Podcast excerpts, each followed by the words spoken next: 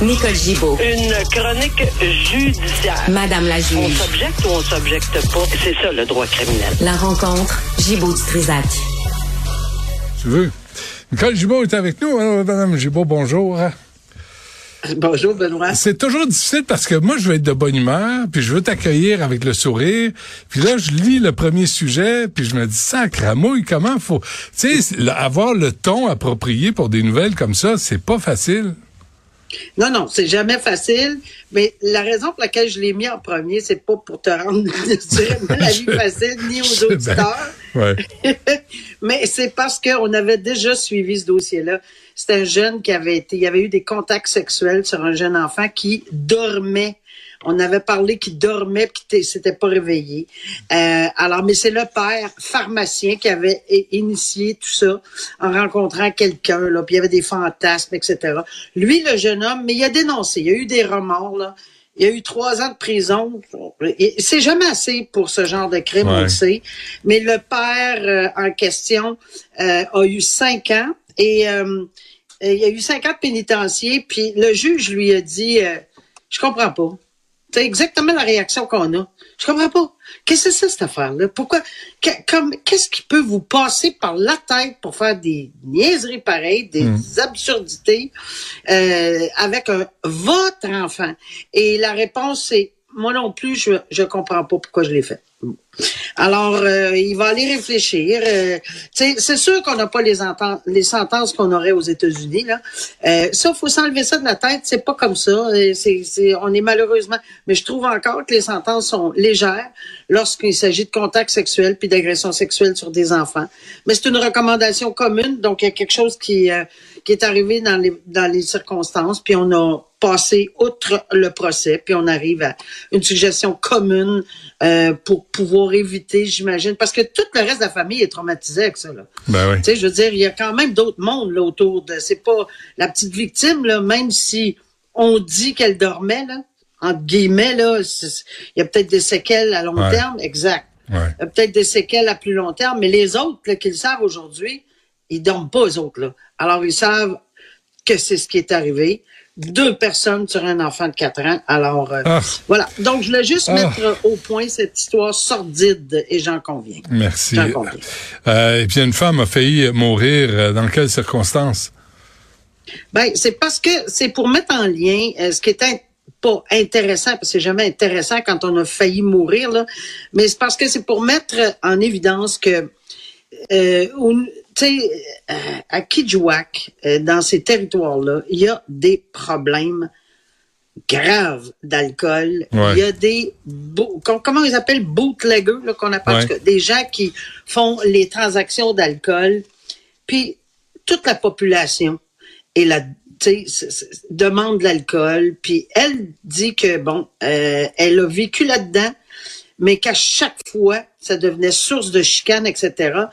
Et qu'il y avait, quand il y avait beaucoup d'alcool, ben évidemment, euh, il y avait des chicanes qui devenaient de plus en plus sévères.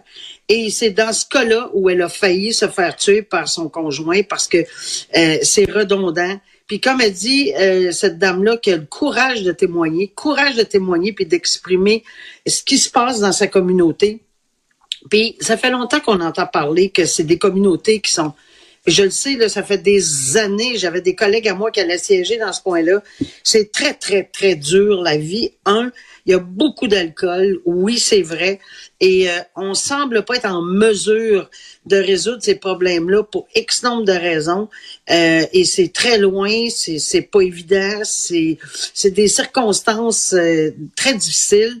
Et, et, et c'est pour ça que cette dame-là veut témoigner à, à l'effet qu'ils ont besoin d'aide, ces communautés-là, pour pas juste pour les arrêter parce qu'ils ont failli se faire tuer, mais pour essayer de faire un, plan quelconque, là, pour essayer de, résoudre le problème. Mais il y a, un- monsieur, un bootlegger, là, qui dit je suis d'accord, c'est vrai, c'est pas correct. Moi, j'en vends de façon euh, pas correcte l'alcool.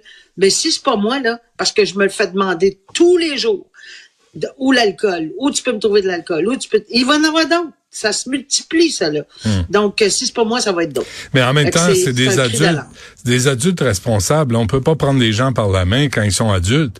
À un moment donné, tu vois Non. bien comment l'alcool est en train de détruire la communauté. Ben, sacrément, prenez-vous en main, là. Tu sais, moi, Ouais, mais il faudrait qu'il y ait quelque chose d'autre à faire. Tu sais, Benoît, Ben, euh, les, les gens sont assez chanceux dans les villes, ils ont d'autres choses à faire. Ouais, je comprends. Peut-être que dans ces communautés-là, communautés-là, il n'y a pas grand, grand chose à faire. Ouais. Voilà. Des bingos. Des euh, en tout cas. Mais c'est mais effectivement, tu sais, il faut faut trouver un- une solution à ce problème. euh, puis euh, il y a un criminel, c'est ça que je cherchais là, un criminel montréalais qui a été acquitté d'une violation à domicile devant des enfants. Ouais, puis la, la raison, c'est c'est sûr que c'est terrible là, on le sait là, il y a des des gens qui sont entrés dans le domicile euh, masqués évidemment complètement euh, et qui ont fait une euh, une violation de domicile devant les enfants. Il y avait plusieurs personnes de près. Mais ça c'est devant le jury. C'est juste pour dire, des fois, on dit, ah, le doute raisonnable. Bon, c'est bien les juges, ils ont le doute raisonnable facile. C'est les juges, les juges. Mais là, c'est 12 personnes.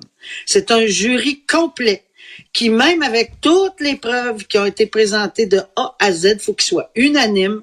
Ils n'ont pas été capables d'être convaincus. Puis souvent, Benoît, c'est là-dessus qu'il y a un problème sur le doute raisonnable parce que l'identification de quelqu'un qui rentre dans un domicile masqué, c'est pas toujours facile. Puis là, on lisait, ben, c'est un gars qui a des antécédents judiciaires, puis qui en déjà fait d'autres, puis blablabla. C'est pas une équation, ça. T'as fait une, une- un, t'as fait un geste criminel une journée, trois ans plus tard, t'as fait un, un braquage à domicile devant des enfants, c'est- ça doit être toi. Alors, ces explications-là ont été évidemment données au jury par les, et c'est eux, 12 personnes. C'est ça qui m'a frappé. Parce que c'est pas une seule personne qui a décidé puis qu'on dit, bon, on va aller en appel parce que le ou la juge a mal interprété le doute raisonnable. Ben ici, ils vont avoir de la misère, là, parce qu'un doute raisonnable sur l'identification, c'est pas facile. C'est peut-être lui, là. C'est peut-être lui. Mais on, mais on le saura pas. On peut pas. euh, non, ouais. on peut pas les condamner. Ouais. Donc, euh, si tu veux commettre un crime, porte un masque. Ouais, mais il y a des fois qu'avec la voix, tu sais, c'est pas juste la reconnaissance Ah, je le physique. sais. Il y a des fois la voix, etc. Ouais. Il y a d'autres choses. Malheureusement, dans ce dossier-là, il y avait peut-être pas autre chose. Parfait. Nicole, merci. Bonne fin de semaine. Bonne fin de semaine. Au revoir.